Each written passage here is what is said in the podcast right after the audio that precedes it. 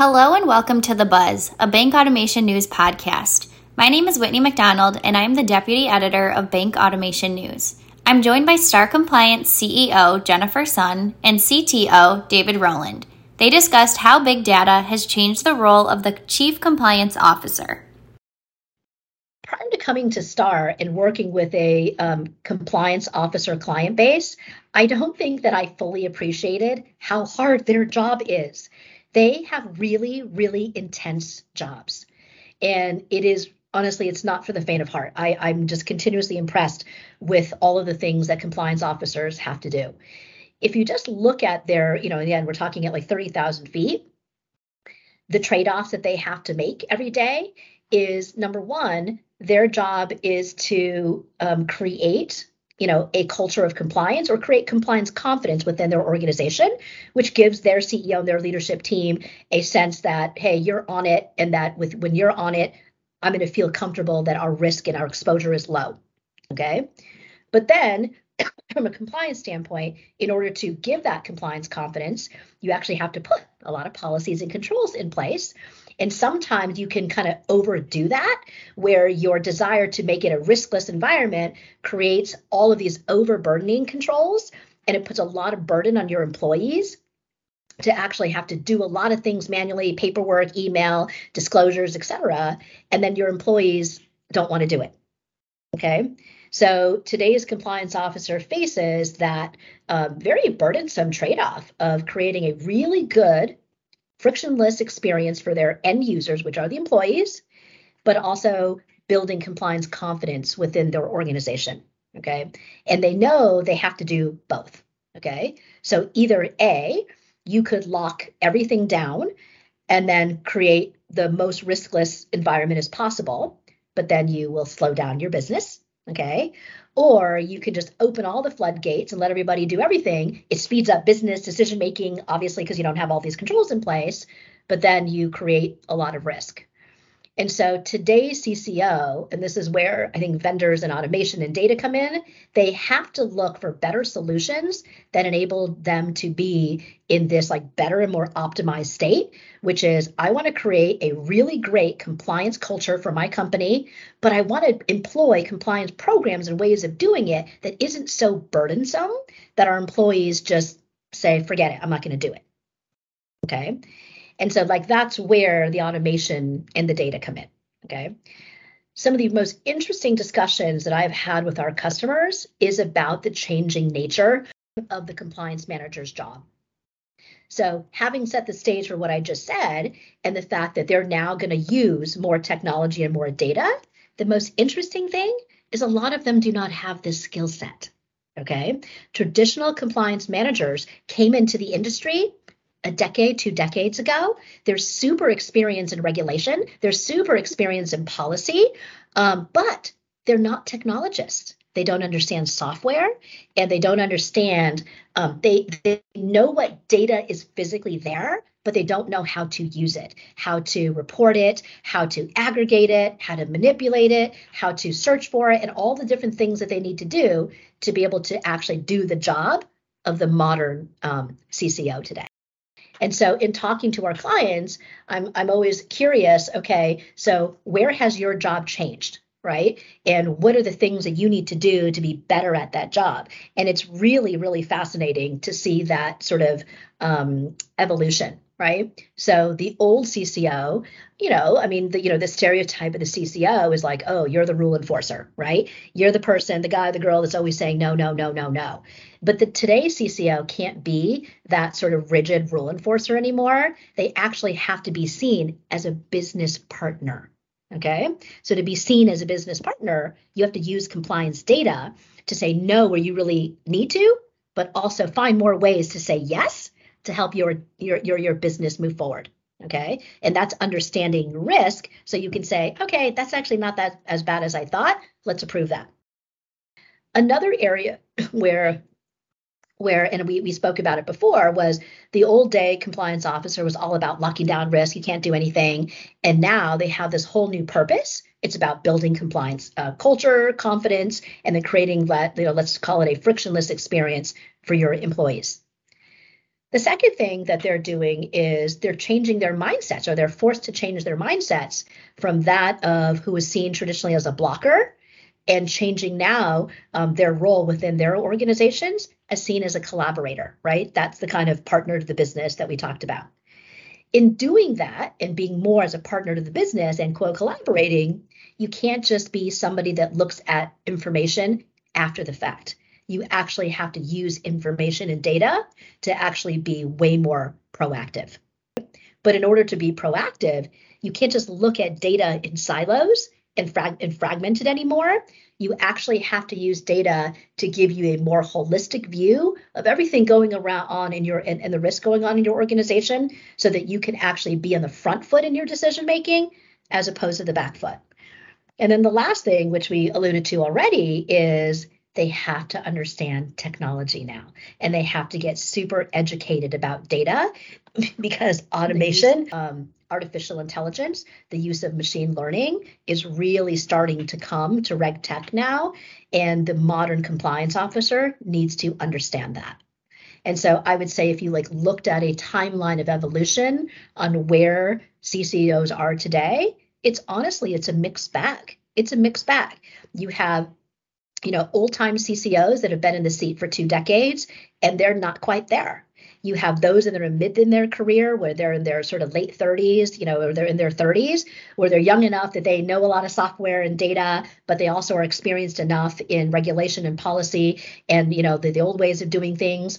Um, and they're definitely in transition. And then you have, um, you know, newer CCOs into the industry that are very, very software driven and very automation and data driven.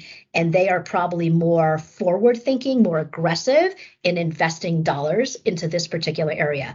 And I definitely see that we have, um, we, we encounter all the time, you know, customers in, in, in all three of those, you know, buckets. David, do you want to speak a little bit about like some of those you know challenges that they face though in the decision making of how to adopt you know data yeah. and technology because there are definitely challenges there. There are, and I think Jen touched on a, great point, right? So, um, you know, typically speaking, uh, compliance teams don't have a, a, you know a team of data scientists. They are not you know people uh, writing Python, querying large data warehouses, and pulling out uh, you know anomalies from you know just masses and masses of data.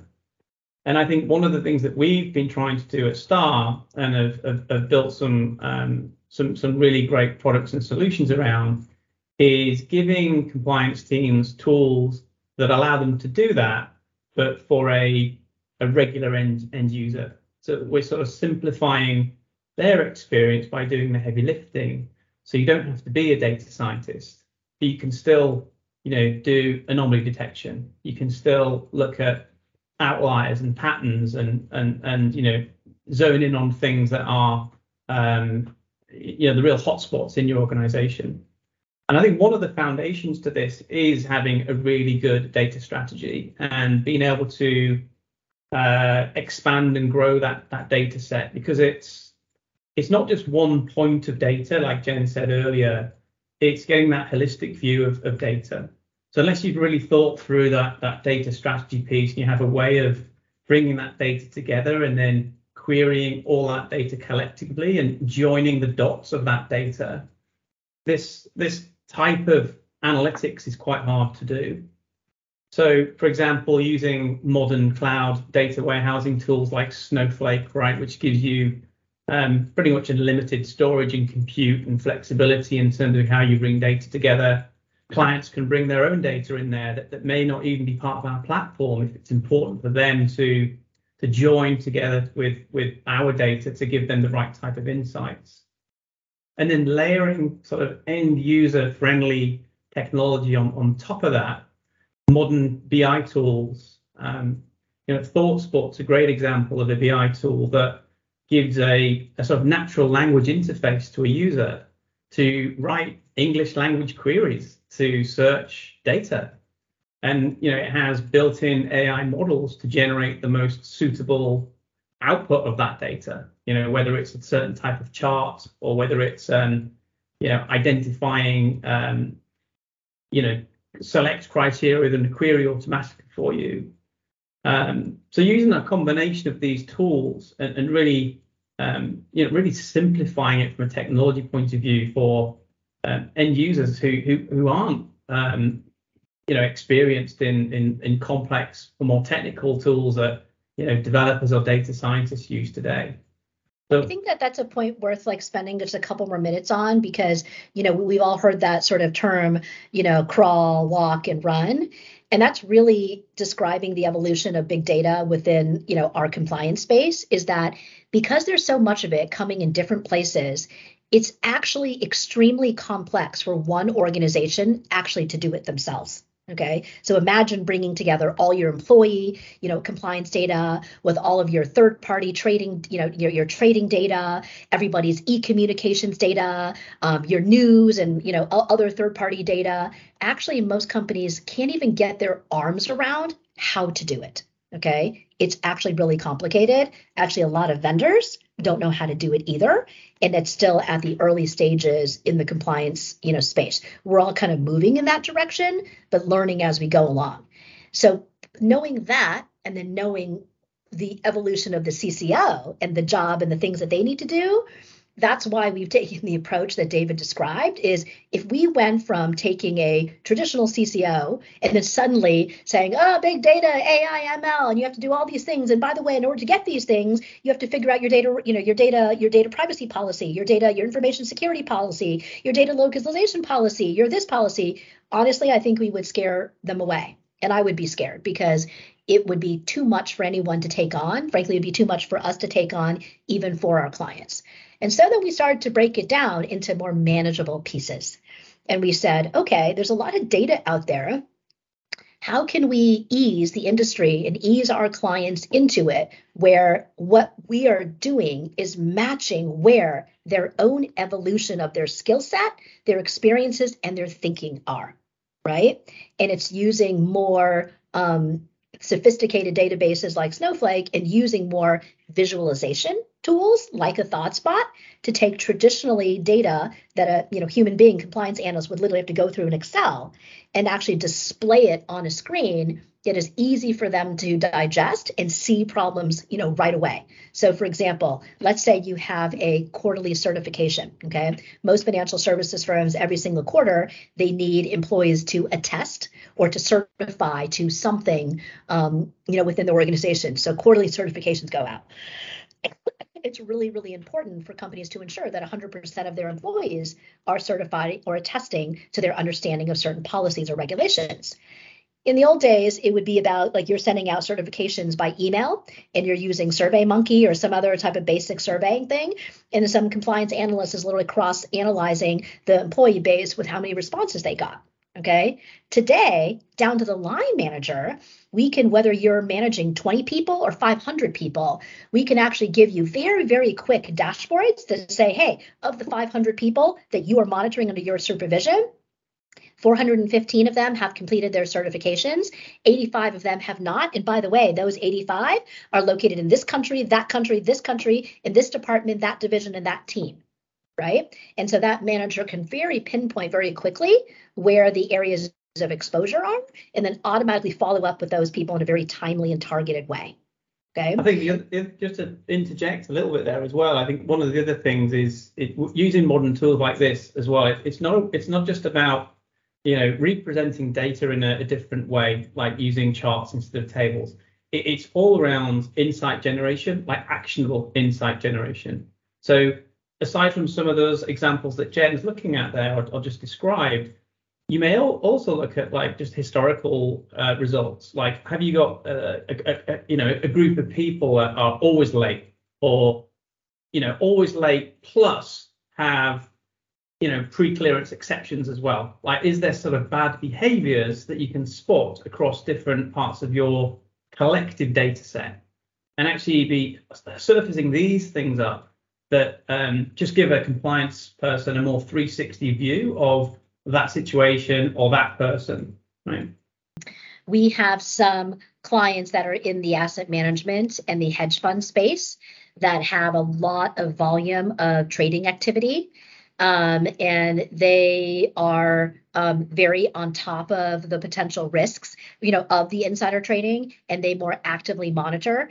And so we have a client in particular who has um, done a combination of using STAR compliance and building out their own technology. So, you know, they have had a um, very smart strategy, I might say, where they go and employ vendor-based technology for things that are, you know, that you can do off the shelf, that they don't have any um, um, let's call it technical advantages in building. And so, for example, they'll use STAR to do use our core employee compliance suite. So they're using us for personal trading, gifts and entertainment, you know, monitoring of political contributions, outside business activities, and we generate probably about you know 75% of the data that comes out of their employee compliance program.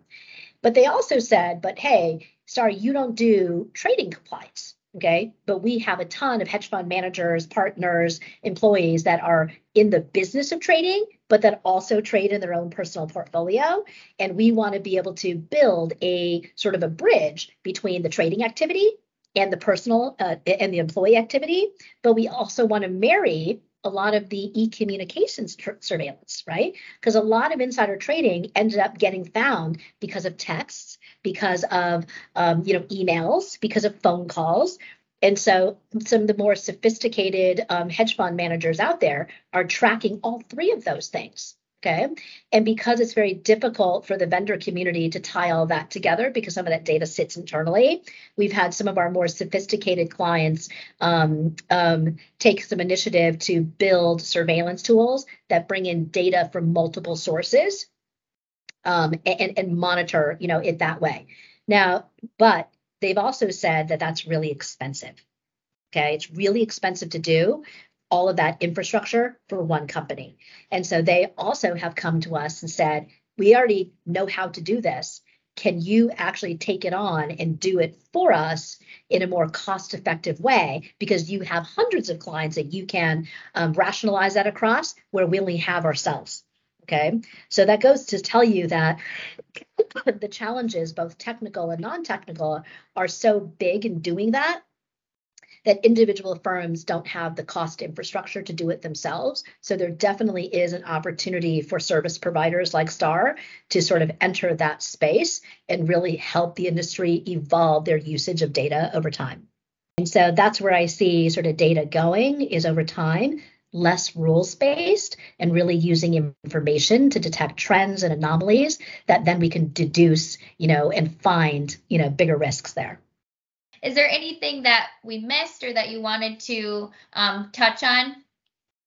You know, I will. Um, I'll, I'll, leave you with one thought because it'll it'll hopefully um, you know lay the foundation for a future conversation as our as the industry and big data you know start to evolve. Is if you look at the primary use cases of data today versus where I believe that it should go in the future, you know, people are using it for, you know, financial crime detection, they're doing it for customer employee onboarding, they're doing it for transaction monitoring, but really what they're monitoring is they're monitoring um, um, against whether or not people are following rules.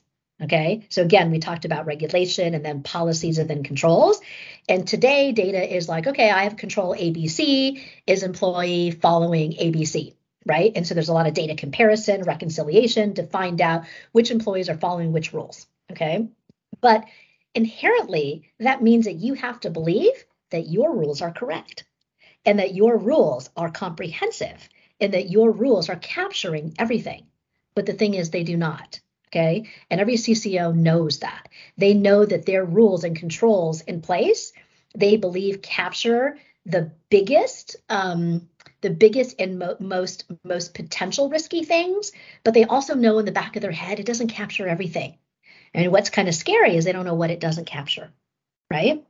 And really smart employees who are going to insider trade or they're going to commit financial crime, they start to understand the rules and they start to create their own bad, you know, you know, bad actions to go around those rules.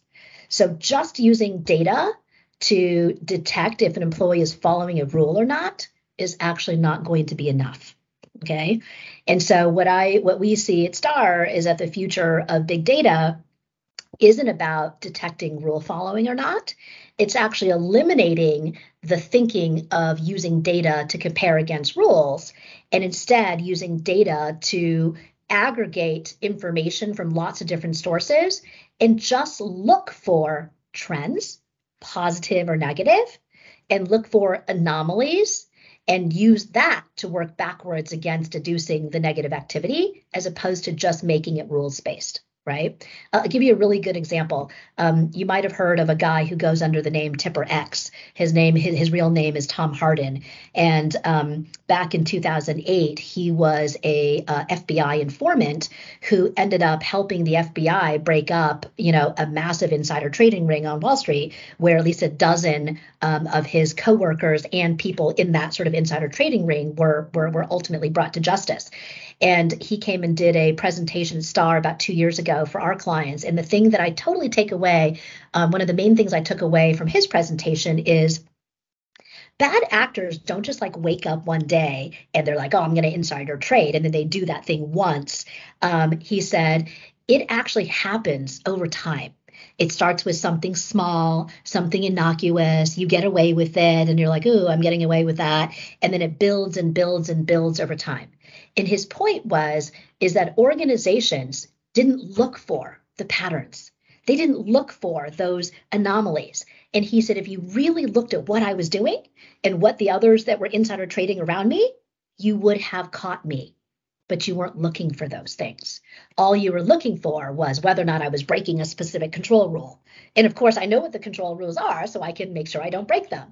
But behind the scenes, they were doing all sorts of things but data and or policies were not catching the trends. They weren't looking for those things right? And he said but if you were looking for those things you would have caught us earlier. You've been listening to the buzz a bank automation news podcast. Please follow us on twitter and linkedin. And as a reminder you can rate this podcast on your platform of choice. Thank you for your time and be sure to visit us at bankautomationnews.com for more automation news